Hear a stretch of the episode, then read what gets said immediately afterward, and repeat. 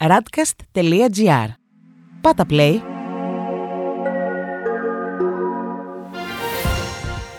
World Desk Ο γύρος του κόσμου μέσα από τα πρωτοσέλιδα ευρωπαϊκών και αμερικανικών εφημερίδων για την 23η Ιουνίου 2021. Φόβοι για εμφύλιο πόλεμο στο Αφγανιστάν. Η Ευρωπαϊκή Ένωση ερευνά τις πρακτικές της Google. Στις Ηνωμένες Πολιτείες, η Wall Street Journal γράφει: Η Ευρωπαϊκή Ένωση ξεκινά έρευνα antitrust για τη χρήση της διαφημιστικής τεχνολογίας της Google.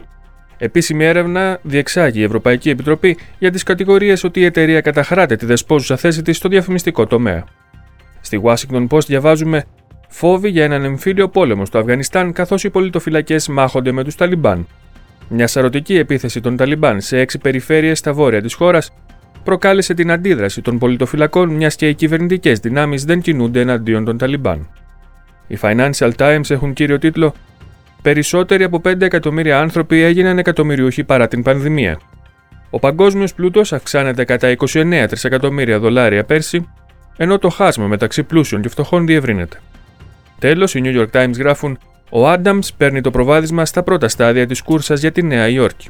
Ένας εκ των εταίρων υποψηφίων για τη δημαρχία της πόλης, ο Άντριου Γιάνκ, αποσύρεται από την κούρσα καθώς δεν έχει ελπίδες να περάσει το φαβορή των εκλογών Eric Adams.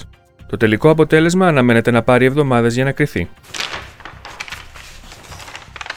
Στη Γαλλία, οι εκλογές στις περιφέρειες άλλαξαν τα εκλογικά δεδομένα. Η Le Monde γράφει σχετικά: Οι περιφέρειες ξαναανοίγουν το παιχνίδι για το 2022. Νικητής του πρώτου γύρου των περιφερειακών εκλογών το Ρεπουμπλικανικό κόμμα προσπαθεί να ξεφύγει από την διπλή παγίδα που έχουν στήσει το κόμμα του Μακρόν και της Λεπέν. Η Λεφιγκαρό για το ίδιο θέμα γράφει: Μετά τις περιφερειακές εκλογές, η δεξιά είναι στο κέντρο του παιχνιδιού. Σε θέση ισχύως μετά το πρώτο γύρο, παρά το ρεκόρ της αποχής, οι Ρεπουμπλικάνοι και οι συμμαχοί τους ξανά έχουν ελπίδες για το 2022. Στο πρωτοσέλιδο της Λιμπερασιόν διαβάζουμε το φάντασμα της μπάντας του εθνικού μετόπου. Φοβούμενοι την λαϊκιστική στροφή του C-News, οι εργαζόμενοι του ραδιοφώνου κινητοποιούνται ενάντια στην εξαγορά του από τον επιχειρηματία Βενσάν Μπολορέ. Την Τετάρτη συμπληρώνουν 6 ημέρες απεργίας. Και η Ουμανιτέ γράφει Ασφαλιστικό ανεργία, ένας κόλαφος για την κυβέρνηση. Το Συμβούλιο του Κράτους ανέβαλε τη μεταρρύθμιση αφού κατελήφθη από τα συνδικάτα. Η ρύθμιση δεν θα τεθεί σε ισχύ μέχρι την 1η Ιουλίου. Στη Βρετανία η Daily Telegraph γράφει Gove, κανένα νέο δημοψήφισμα στη Σκωτία πριν τις επόμενες εκλογές. Ο υπουργός του Δουκάτου του Λάγκαστερ, Μάικλ Gove, σε συνέντευξή του στην εφημερίδα λέει ότι ο Μπόρις Τζόνσον δεν θα επιτρέψει νέο δημοψήφισμα για την ανεξαρτησία της Σκωτίας μέχρι το 2024. Οι Times κυκλοφορούν σήμερα με τίτλο Οι μάσκες και οι αποστάσεις θα καταργηθούν στις 19 Ιουλίου.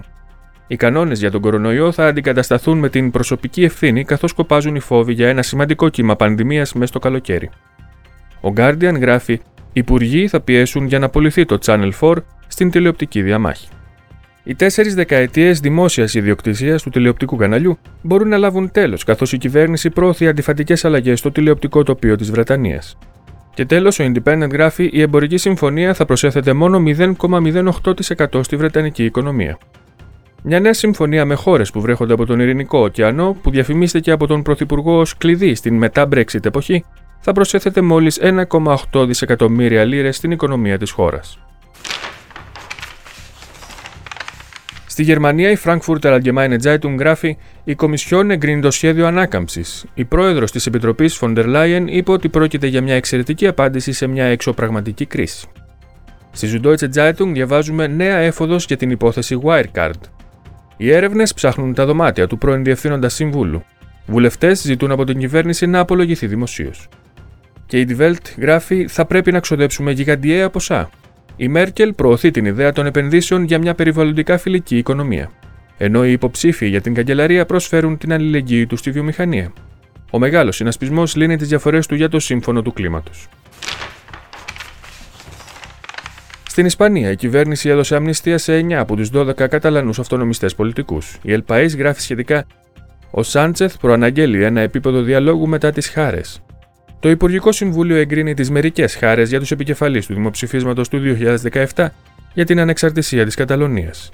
Πιο επικριτικά, η Ελμούντο γράφει: Οι χάρες ενθαρρύνουν τον αυτονομισμό. Δημοψήφισμα τώρα. Η εφημερίδα γράφει ότι η κυβέρνηση εξυψώνει το μεγαλείο του αποσχιστικού κινήματος, ελπίζει σε μια χειρονομία που θα μειώσει τις εντάσεις και επενεί τον Τζουνκέρας. Από την πλευρά του, ο πρόεδρος της Καταλωνίας, Πέρε Αραγωνές, λέει ότι οι κρατούμενοι θα βγουν στο δρόμο της ανασυγκρότησης της Καταλανικής Δημοκρατίας. Στην Ιταλία, ένας νόμος κατά της ομοφοβίας προκαλεί αναστάτωση στο Βατικανό. Η Λα Ρεπούμπλικα γράφει σχετικά: Ο νόμος Τζαν διχάζει το Βατικανό. Το αίτημα για αλλαγή του νομοσχεδίου για την ομοφοβία χαλάει την εικόνα του μεταρρυθμιστή για τον Πάπα Φραγκίσκο. Για τους επισκόπους, ο νόμος παραβιάζει κατάφορα το Κονκορδάτο. Για τον Καρδινάλιο Ρούινι δεν υπάρχει καμία παραβίαση. Η Κορία Ντελασέρα για το ίδιο θέμα γράφει: Νόμος Τζαν, επεμβαίνει ο Ντράγκη. Το έγγραφο της Αγίας Έδρας αμφισβητεί την κυβέρνηση. Ο Ιταλός Πρωθυπουργός θα αξιολογήσει τις αμφιβολίες του Βατικανού. Το Δημοκρατικό Κόμμα υπερασπίζεται τον νόμο ενάντια στην ομοφοβία. Στη Λαστάμπα διαβάζουμε στιβαρό το σχέδιο ανάκαμψης, αλλά είναι το πρώτο βήμα. Ο αντιπρόεδρος της Ευρωπαϊκής Επιτροπής, Βάλτης Ντομπρόφσκης, λέει στην εφημερίδα ότι το σχέδιο ανάκαμψης είναι στιβαρό και φιλόδοξο, αλλά προειδοποιεί ότι αυτή είναι μόνο η αρχή. Και τέλος, η Μεσαντζέρο γράφει: Η πρόκληση είναι να ξοδεύεις με ειλικρίνεια. Ο Ντράγκη υποδέχεται την Φόντερ Λάιεν στη Ρώμη και ζητά από τα κόμματα πολιτική ενότητα για την ανάκαμψη. Τα πρώτα κονδύλια θα διοχετευτούν στον τουρισμό και την Τσινετσιτά που θα λάβει 300 εκατομμύρια ευρώ. Αυτός ήταν ο γύρος του κόσμου μέσα από τα πρωτοσέλιδα του Διεθνούς Τύπου. Η επισκόπηση αυτή είναι μια παραγωγή της Radcast. Στην εκφώνηση και επιμέλεια ο Παναγιώτης Τουρκοχωρήτης, στον ήχο Διονύσης Αντίπας.